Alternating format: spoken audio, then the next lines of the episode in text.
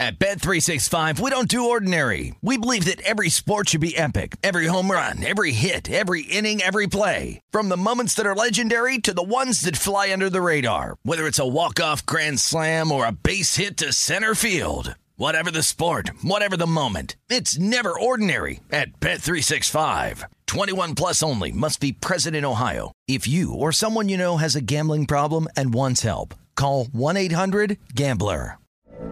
From BBC Radio 4, Britain's biggest paranormal podcast is going on a road trip. I thought in that moment, oh my God, we've summoned something from this board. This is Uncanny USA.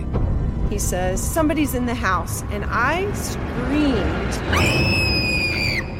Listen to Uncanny USA wherever you get your BBC podcasts, if you dare.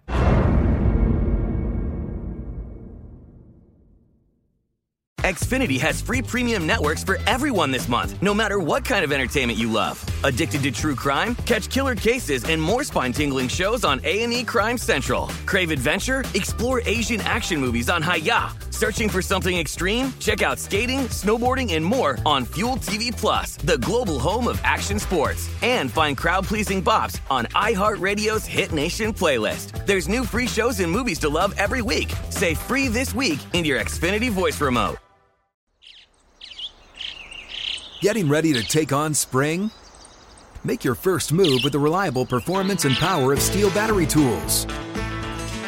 From hedge trimmers and mowers to string trimmers and more, right now you can save $50 on select battery tool sets. Real STIHL. Offer valid on select AK system sets through June 16, 2024. See participating retailer for details. This is the Pittsburgh City Cast with Tim Benz, presented by Bet Rivers. We have had discussions very recently, and we'll continue to have those discussions. We would like to sign both players. I think if you look at them individually, um, they've both been here 16 years. I mean, Gino's obviously been a great player, um, one of the greatest, certainly one of the best players in the history of the game, and we'd like to keep him as a Pittsburgh Penguin for, for the rest of his career. If in a perfect world, Gino retires a, a Penguin, and I think Tanger's the same. He's been here the same amount of time. Ron Hextall sure sounds intent on keeping Chris Letang and Evgeny Malkin. How much does he mean it? How possible is that goal if he means it? We will investigate those topics over the next 40 minutes or so right here on the Pittsburgh CityCast, brought to you by Bet Rivers. Download the app today or go to betrivers.com. Some MLB boosted bets for you. Aaron Judge to record over a hit and a half against the Orioles. That was at plus 200, now at plus 220.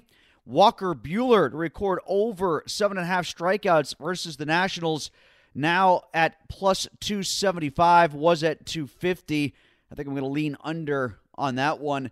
NHL boosted bets. Connor McDavid to score a goal in the first against the Flames was at plus 500, now at plus 580.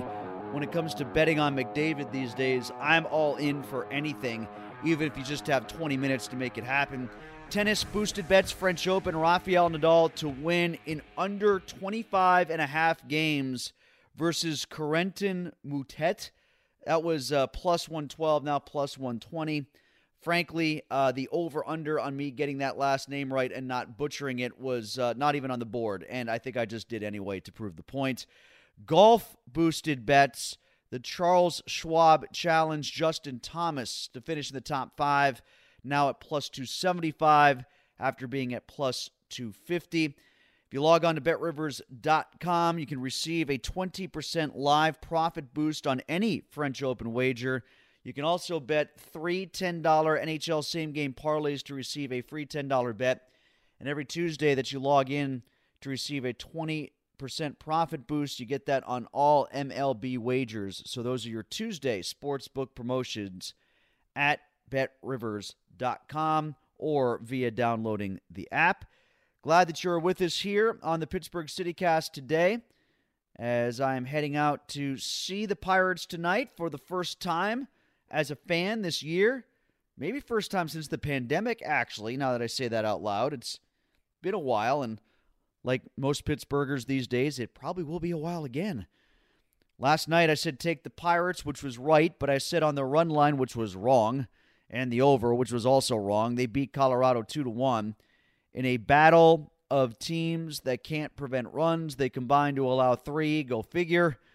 The Pirates can't hit either, and the Rockies are just so bad away from Coors Field that probably can't count on runs, even though the two teams are so bad at preventing them. I'll go with the Buckos here again tonight at minus 122. The over under is at eight. Uh, since I'm going, I guess I'll root for runs and go over, but I'm certainly not putting much on it. How about that Jordan Lyles Gerrit Cole rematch yesterday? That screamed under after the last time they faced one another last week, right? The Battle of the Ex Buckos, round two. Cole and the New York Yankees beat Lyles and the Orioles 3 to 2. Both pitchers completed seven innings. Both only allowed two earned runs. Neither pitcher walked a batter. Cole had five strikeouts. Lyles had eight. Cole picked up the win to improve to 4 0 with an ERA of 289. So, with the teams matching up again last night, Cole and Lyles found themselves opposing one another once more. This game wasn't as friendly. The pitchers, Orioles win 6 to 4. Cole stayed in for eight innings despite allowing five earned runs. He totaled 11 strikeouts without a walk, but left with the loss. It was his first defeat, and his earned run average jumped to 331. Lyles hit the showers after six and two thirds, giving up three earned runs, striking out eight and walking two. He improved to three and four with the win. Boy, the Yankees have been making money for the books lately, losing to the Orioles and the White Sox twice in that doubleheader. I bet a lot of people have been out on those tickets the past few days. If you got to figure that New York is going to bounce back eventually, and I do, they are minus 114 on the one and a half run line. I love that bet tonight. Hockey, I won my Lightning Panthers series bet. I said the Lightning would win the series at plus 140. Uh, good for me there. Not so good for me. My specific game bet, though, huh? I had the Lightning winning in seven. Oh, well. Win some, lose some. Sometimes on the same series, it's usually pretty safe to go under in a clinching game for Andrei Vasilevskiy. Remember that moving forward. What is it now? Six shutouts in his last seven elimination games? That's ridiculous. So think under when a series is on the line and the Lightning are involved. I never knew it would be possible to be so right and so wrong at the same time in a series. I felt very confident that the Lightning would win that series. I never felt confident that they'd do it in blowout fashion, but they did in a sweep. Meanwhile, last night for me was costly in St. Louis. First of all, before we get to the uh, specifics of that, how about ex Penguin David Perron looking like Phil Kessel? Kessel came here and became everything that Perron was supposed to be and wasn't. Now Perron goes back to St. Louis and has become everything that Kessel was here. Go figure. Two more goals, but Nazem Kadri had three in one of the all time great stick it up the backside of the opposing fan moments since like Sid scored two in Philadelphia after Derian Hatcher knocked out his teeth. Kadri gets the hat trick. Blues fans the whole day the night before trying to run him off the ice, booing him on social media, going after him. This after he tried to run Binnington off the ice. Kadri's attempt worked because Binnington's out for the rest of the series. The Blues fans, they failed miserably. It backfired there. Kadri a hat trick, and uh, I've got the specific bet here, the series specific bet, saying that the Avs win in six. They might do it still, but you know I'm worried they're going to do it in five now.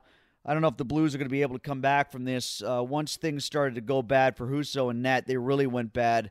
The Blues have kind of let me down in this series. I sure hope they have one more left in them, but they definitely had a meltdown that was akin to what the Pens did when they allowed those three goals in a spurt to the Rangers. Tonight, I'll go under on the Canes and the Rangers. I'll keep riding that one until it bucks me. It's minus 130 at under five and a half. Don't stop. Just keep feeding the machine there. It's an even money split practically to win. Minus 107 in favor of the Canes, minus 109 in favor of the Rangers. Calgary and Edmonton, that appears to have settled in after a wacky start at six and a half. The over under is at minus 104 to the over and minus 114 to the under. If you think that the Oilers can win tonight with an empty netter, it pays out at plus 195. I've been tempted by very little in that series because it's been so tough to call. I might be tempted on that one. Now, as far as the Penguins go, Ron Hextall spoke yesterday, and based on what the Penguins general manager said, not only does he want to keep the whole band together, he wants to re release a greatest hits album. As I listened to Hextall's comments from his press conference, my mind started to picture Sidney Crosby, Chris Letang, Evgeny Malkin, and Bryan Rust in Kiss face paint because that's the only group I can think of that's had as many goodbye tours as this foursome in Pittsburgh has had. In each of the last four years, the Penguins have come up short in the first round of the playoffs, and every year management sees reason to bring everybody back to give it one more go at trying to bring a sixth Stanley Cup to Pittsburgh. Part of that thinking has always been that Rust, Malkin, and Letang are all under contract, so why not at least see those deals through until they expire? That's understandable. Now, here we are at the end of those agreements, yet so far in the offseason, Hextall is giving the impression that he thinks the fifth time must be the charm. As of Saturday, the dust still hadn't even settled on the Pens' first round playoff exit to the Rangers, but that's when Hextall decided to give Rust six years and $30.75 million. By Monday, Hextall was talking about keeping Letang and Malkin in Pittsburgh as well. These two are they're generational players. They don't come along very often, and uh, we'd like to keep them here through the end of, your, end of their careers. So we'll continue to work with both guys and hopefully um, come to agreements with them at some point here. Last year, Malkin was at a $9.5 million salary cap hit, Letang at 7.25. Both will need to take a hometown discount of some degree to stay. Malkin will have to be well down from last year's number. Letang may well get a healthier contract offer for extended years from some other team. If he wants to stay, he can't expect the Penguins to match it. But even if both of those deals can be struck, is it worth it? As great as those two players are, they aren't what they were 16 years ago when this run with Crosby started. Nor are they even close to what they were when the teams had their resurgence in 2016 and 17 en route to Cups number four and five for the franchise. Malkin is a shadow of what he once was five on five, and for all the magnificent skating and offensive acumen and ice coverage and minutes eating from Letang, he was on the ice for 17 of the 28 goals scored by the Rangers during the playoff series loss. And that's not a theme that was restricted to this past spring when it comes to recent playoff exits. Yet Hextall seems to have placed more value in how the Penguins got into the playoffs and how they began that series up 3 to 1 as opposed to how the series ended mainly because of the injury related absences within the series endured by Crosby and Tristan Jarry and Casey DeSmith and Brian Dumoulin and Rickard Rakell. I guess if you go back to playoffs, we felt like we were certainly in that series. We uh, there were some circumstances there that dictated that we didn't come out on the, the winning end of it, unfortunately, but we felt like we were in it, and we, we did feel like we had a good enough team where we could have gone on a run here. The previous three first round playoff exits against the Canadiens and Islanders twice always seemed to end with the Penguins players, coaches, and team officials advancing similar yeah, but arguments about circumstances surrounding why they lost as well. But they lost. Five series in a row that's after head coach Mike Sullivan had won his first nine in Pittsburgh. Something with the Penguins is just broken come playoff time. And the organization can't always fall back on blaming injuries, the officials, bad goaltending, good goaltending in the other net, a pandemic bubble, bad luck, or anything else that you might be able to highlight. If ever there was a year to change the makeup of this team and reconfigure it around Crosby for the last three years of his contract, this is it. They've got expiring deals, new ownership, some new faces in management.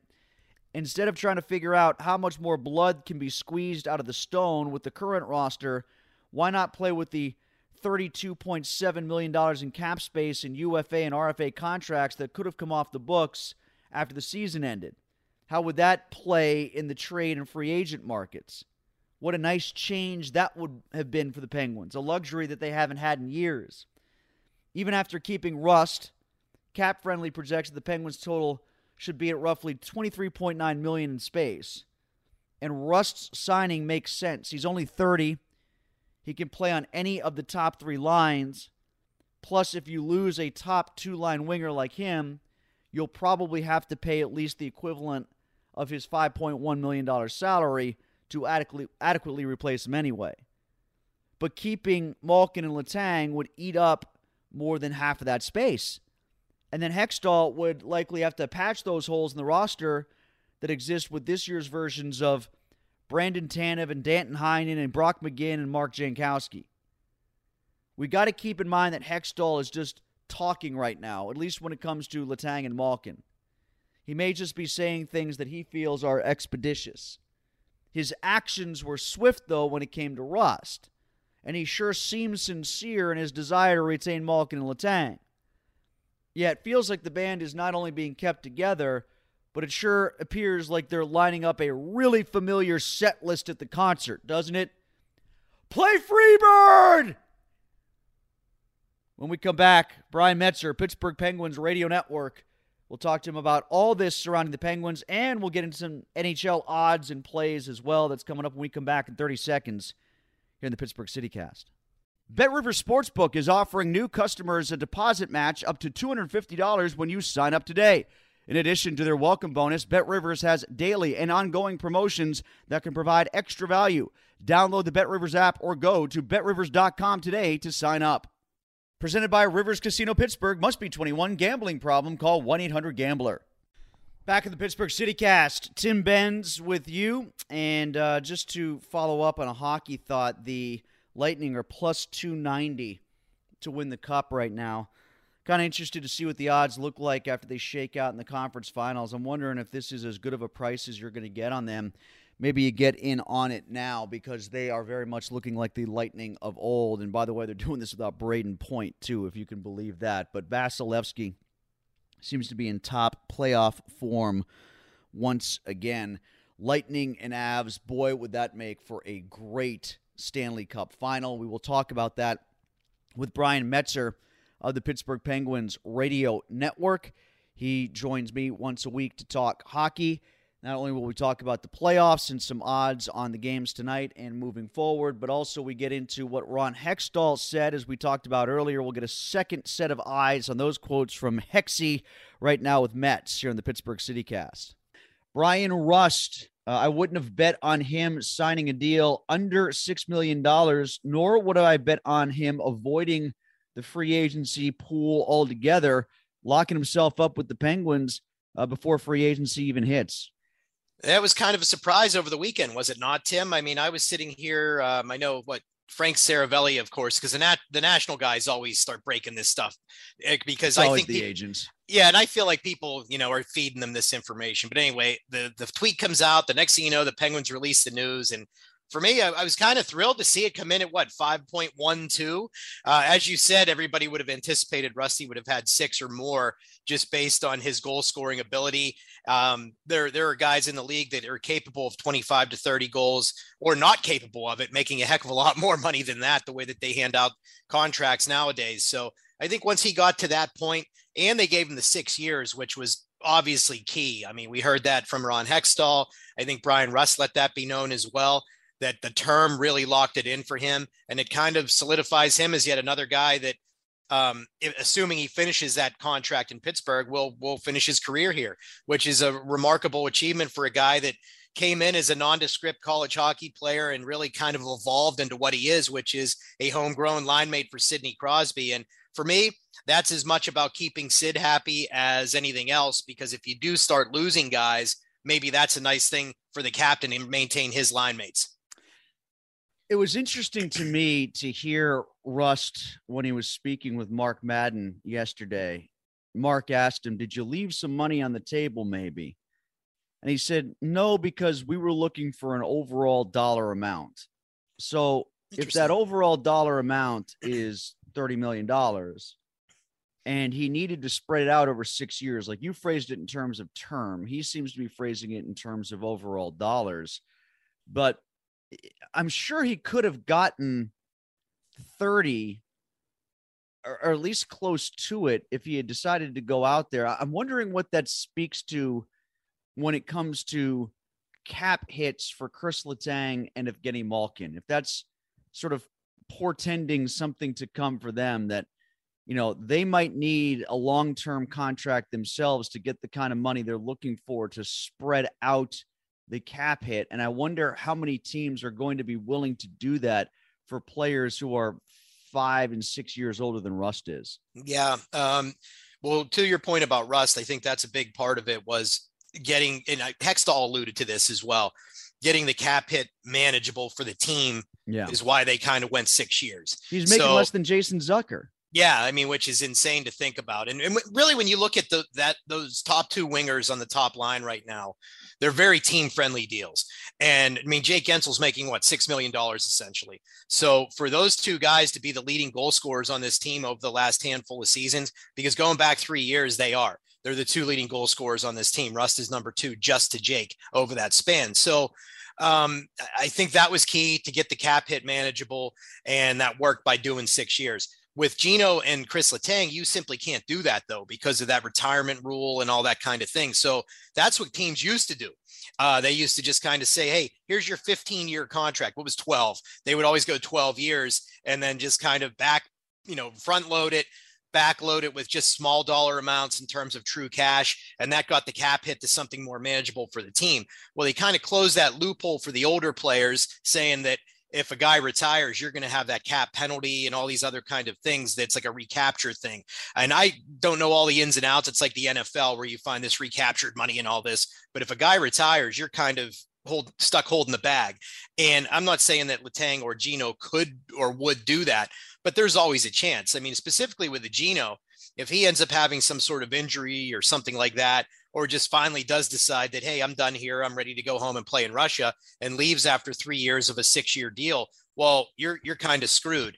Uh, Detroit had that happen with Pavel Datsyuk. That's why they these guys just don't retire then. They just kind of don't play and they find a way to put them on long term IR and they do all this stuff like trade the contract to the Arizona Coyotes to, to free yeah. up cap space. So uh, I don't know that the Penguins want to do that with those guys, but I will say based on first of all getting Rust signed to a very team friendly contract, then the comments that Hextall made. It certainly sounds like somebody got in his ear and changed his thinking because mid-season I was very much thinking that well he's going to turn the page he wants to restock the cupboards he's ready to maybe move into not a full rebuild but at least a retool and based on his comments this week, it sounds like the Fenway people were like, "No, we like this team. You have to find some way to keep it together and and then make all the pieces fit some way." So uh, I, I, don't know if that was changing a computer chip in the in the mind of Ron Hextall because he even seemed more upbeat about talking in that in those terms.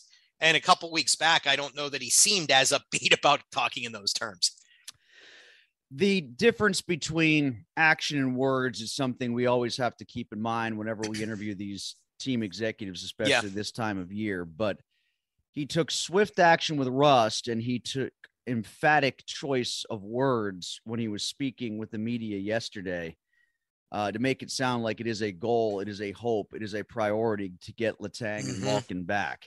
So, yeah, I do think they are leaning towards yet another one last kick at the can.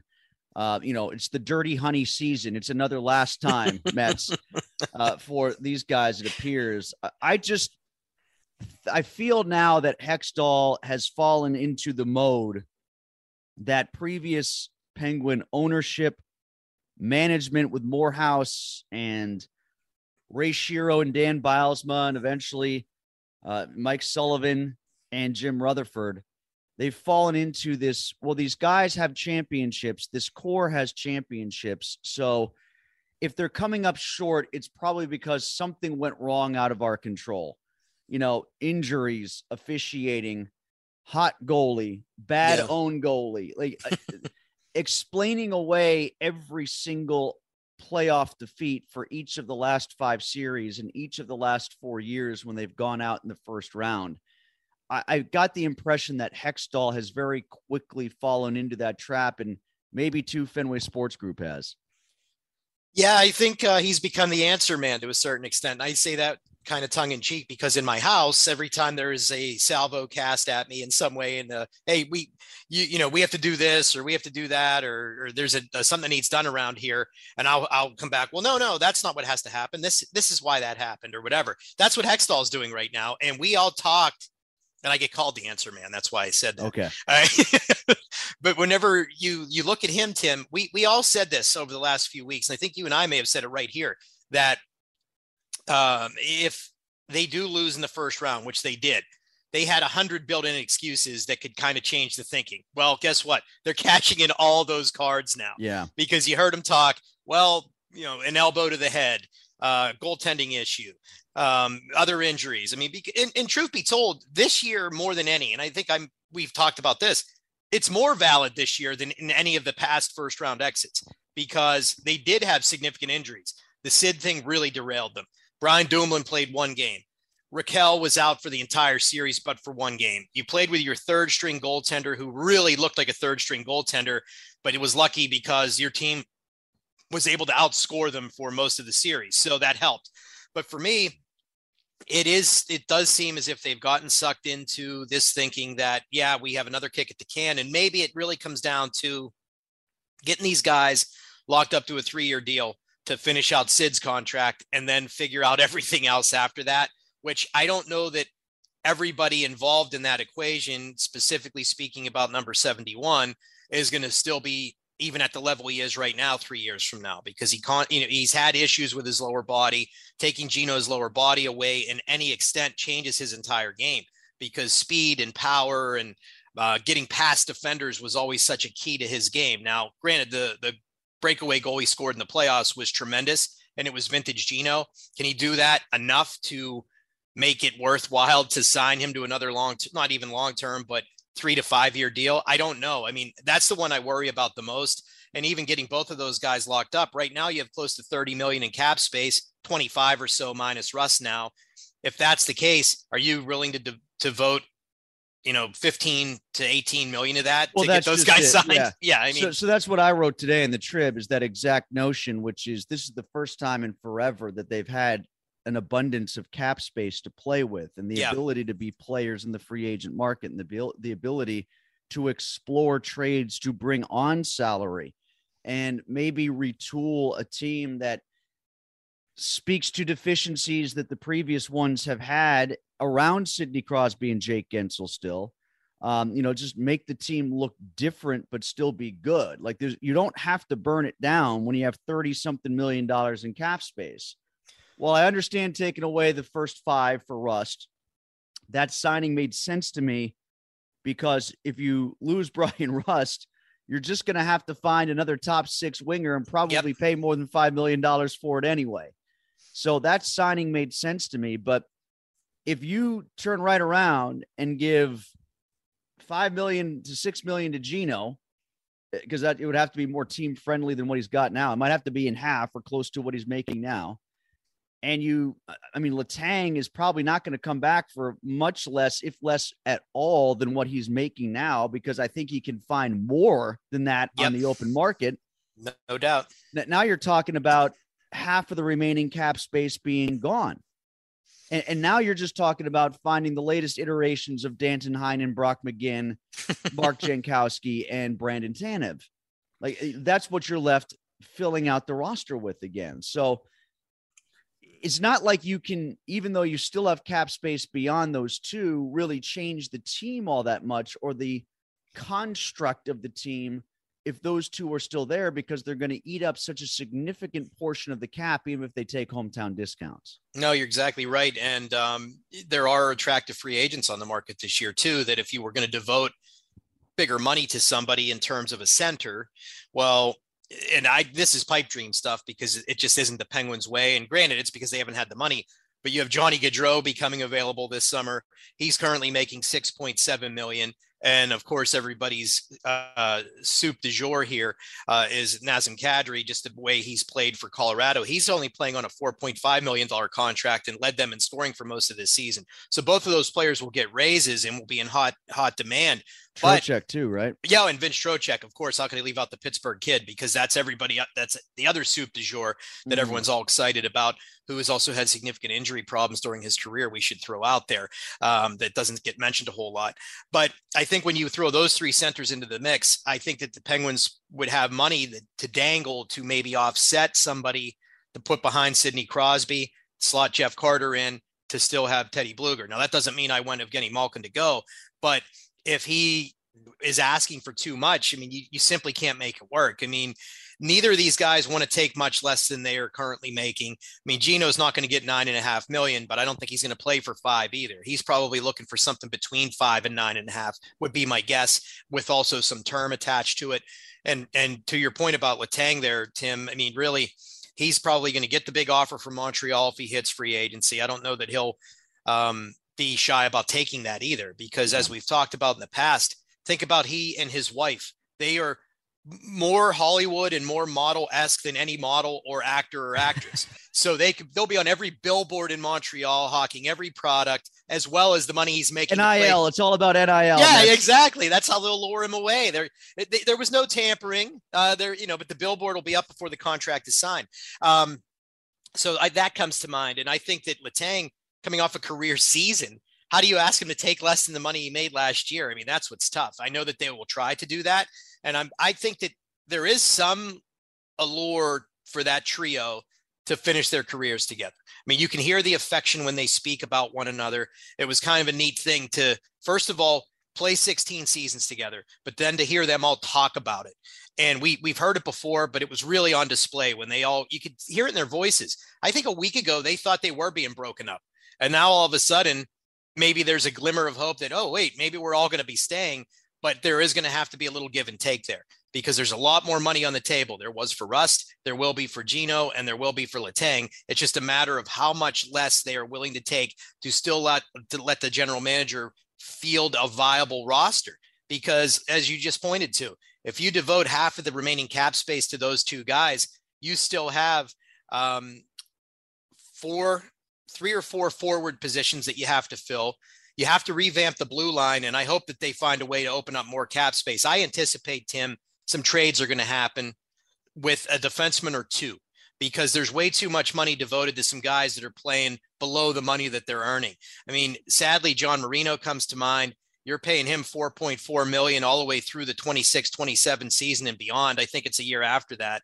Uh, no, he's a free agency after that season. Matheson, yeah, he did really a, a really good job but at 4.8 million, if you keep Letang, he might be a little bit of a luxury. Uh, and Marcus Pettersson. So it's probably Pettersson and Marino are the two that you're looking at moving out to open up cap space, and then you find a cheaper option that can do maybe more things effectively on the defensive side of the puck than those guys. So there are some moving parts here, but there are ways to kind of make it work. But you can't go too heavy with the contracts to those two big boys because then you're just a top heavy team again that's not going to be able to get out of the first round of the playoffs. Playoffs last night, Mets. What'd you make of what you saw? I can't get over the uh, lack of fight from Florida in the postseason, yeah. and uh, I am heavily invested in the Blues at least making this a six game series. I thought they had a good chance with the way the game started last night. I'm not so sure anymore yeah, it's starting to look a little rough for the Blues at this point. I was I was pretty heavy on them as well, but we mentioned Nazem Kadri a moment ago. He took Jordan Binnington out of the series, who suddenly re- was resurgent because Husso ended up being their goalie most of the end part of the season. Binnington lost his job, reclaimed it in the playoffs, and was looking really solid. Well, now he's knocked out. He's done for the series.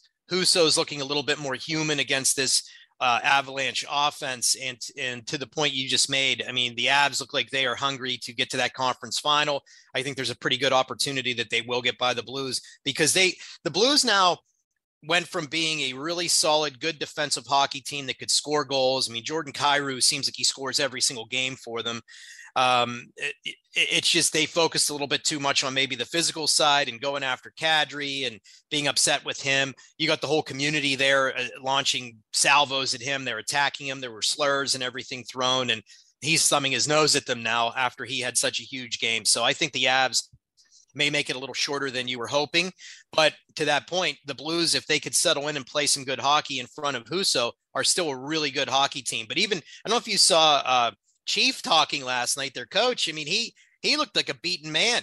Um, I just yeah, that, I didn't. That's that uh, three goal outburst. You could see it on the bench. Like he just, took, just, took it out of him. It looked a lot like what the Rangers did to the Penguins and their their pair of three goal outbursts and their comebacks. Yeah. In that series, um, and plus, I want to see the Blues continue because I just can't wait to see what the reaction will be when David Perron wins the Conn Smythe here in Pittsburgh. Uh, well, I only got about a minute left here, Mets, before Yeah. we got to run. So uh, let me throw the other games at you uh, that are coming up here, and we'll start off with the Rangers and the Hurricanes. Is this going to be under again? I can't believe the number is still at under five and a half. It's minus 136 to get there. Flames and Oilers, uh, it's pretty split the six and a half for the over under after such a gong show series to begin with. What do you make of those two games? And um, do the Hurricanes stretch out their lead? Do the Oilers stretch out their lead? I think that the Hurricanes will uh, find a way to stretch out their lead, and that that'll probably still be a low-scoring series. There was a there's talk that Freddie Andersen may be getting back into this at some point. I know he practiced the other day. Uh, he hasn't played a whole lot in what a couple months at least, if not more. So that's probably something they're not going to throw him right back in immediately. But I think it will end up being a lower scoring type of game. But that said, I think Carolina looks like they may have what it takes to to squeak by the, the Rangers. And on the other side of that, if the Flames can find a way to score a couple goals on Mike Smith, I think it goes over easily because you have the Edmonton Oilers very much capable of throwing up four goals in a period like they did the other night, and it was enough to win the game because Smith is playing like a much younger version of himself. I don't know where he's harnessed this from, but he seems like he has a chip on his shoulder. If they can break him at all, even in scoring two or three goals, you're probably looking at those game that game probably going over. But I think Edmonton now looks like they may have what it takes to get by the Flames team that had played very close to the vest. Low scoring games in the first round, low scoring games for them anyway in the second round, aside from game one, which exploded. So I think that their their offense is in the same boat that St. Louis is having some issues. And one last comment, because I know you're just about out of time. The Panthers certainly went quietly into the night, more so than I Oh. ever would have dreamed, scoring all those goals in the regular season. And what were they outscored in this series? Something like 13 to 3. That was just ugly for that highest scoring team, but the President's Trophy curse strikes again. Patric Hornqvist shut out in the series, just one goal and one Yeah. assist in the playoffs. And uh, back to Edmonton, McDavid, he's must see TV right now. Watching him skate is like, well, I'd say this to Mark Madden, said it to him a couple times. I watch him skate and it's like Barry Sanders on turf. I don't know how you cut on skates the way that he does, the way he edges. He's so good. And you know what? I wish Draisaitl's ankle wasn't bothering him because he's looking like the win now as well. Not quite to the level of Connor McDavid, but both of those players have taken over the series, specifically Connor. The only thing that's annoying me about Connor, and it's not him, it's the media. For some reason, we just have to compare his point total to no other Conn Smythe winner in the NHL history but Sidney Crosby when he scored won the Conn Smythe with 19 points. Sid had 19 points in 20 some games and he got the Conn Smythe that year. Well, he also had to do something else that wasn't just put up the 19 points. He had to win the Stanley Cup. Edmonton has not yet done that. And Connor may go out before it's all said and done with a crap ton of points and the team sitting on the bench after it being knocked out of the Stanley Cup playoffs, specifically if they run into a team like Colorado who's playing playing pretty well. So I just keep kind of getting annoyed that even on the broadcast now, up he has more points than Sid did when he won the Conn Smythe. Well, why are you looking at one particular year? They can't help themselves but compare it to Sidney Crosby in some way. Mets, thanks. Enjoy the Memorial Day weekend. We'll do it again uh, when we get to the conference finals. All right. Sounds good, man. I can't believe we're starting to barrel towards that already, but this was the longest NHL season in ages, and it continues to be so. But we'll be here breaking it all down. All right. So, my thanks to Brian Metzer. Tomorrow in the afternoon after Steelers minicamp, Mike Prisuta from WDVE. He is our weekly guest here during football and hockey season on the Pittsburgh CityCast. He will join us before he heads out to the Bahamas. After uh, both Mike and I have cleared protocol, we are able to go out and about and do our own thing. We were both at practice today for the first OTA for the Pittsburgh Steelers. Did I say minicamp before? I meant OTAs. Uh, six of one, half dozen of the other, except in some situations they are mandatory, like the minicamp in June. In others, they are optional. The organized team activities used to be known as the optional team activities. Mike Tomlin stressing today that those who were not there should not be viewed as doing anything but taking the option. And um, what can we say here? How can I very delicately dance around this? Uh, one thing, uh, a good tweet from Chris Mack at 93.7 The Fan. Uh, he was also at practice, and he can confirm that he didn't see Diontae Johnson drop any balls today at practice. So glean what you will there. Now, Jim Wexell from 24 7 Sports, Steel City Insider, uh, he was on hand and afterwards spoke with Kevin Dotson, the left guard, who confirmed that he is left guard number one. Cole, Mason Cole, was starting at center, and James Daniels was starting at right guard, whereas the quarterback, Mitch Trubisky, was the number one quarterback right now. Now, we can't tell you what we see, but certainly the players can tell you what they know and what they see. And I guess that's who the number one guard was blocking for in practice in terms of who the quarterback was, the number one quarterback. So if it's Trubisky to start, and uh, you will see this in the Pittsburgh Tribune review tomorrow. I talked to Trubisky about whether or not that first set of games might behoove his chances being a veteran and perhaps the Steelers not wanting to throw a rookie like Kenny Pickett into the fire when it comes to three games in 12 days. Uh, that might be a factor. Also, um, just kind of how he was received when he went to that kids marathon thing when he was the unofficial starter. You know, just a couple of weeks removed from being signed on board to replace Ben Roethlisberger, and literally a couple of hours, like 48 hours removed from being the perceived starter, only to be supplanted by the guy right next door, Pitt, who was drafted in the first round. That's the position that Trubisky was thrown into. So uh, he talks about balancing that out and life in the public eye as the Steelers' new perceived starting quarterback, short lived as it may have been for the long term, but immediately, who knows? Maybe he is the guy to start the season, at least according to one quote from Kevin Dotson. We'll talk about that with Mike as well as OTA number two We'll come to a conclusion. Then we'll do the Pittsburgh CityCast tomorrow. Again, brought to you by Bet Rivers. Download the app today or go to betrivers.com.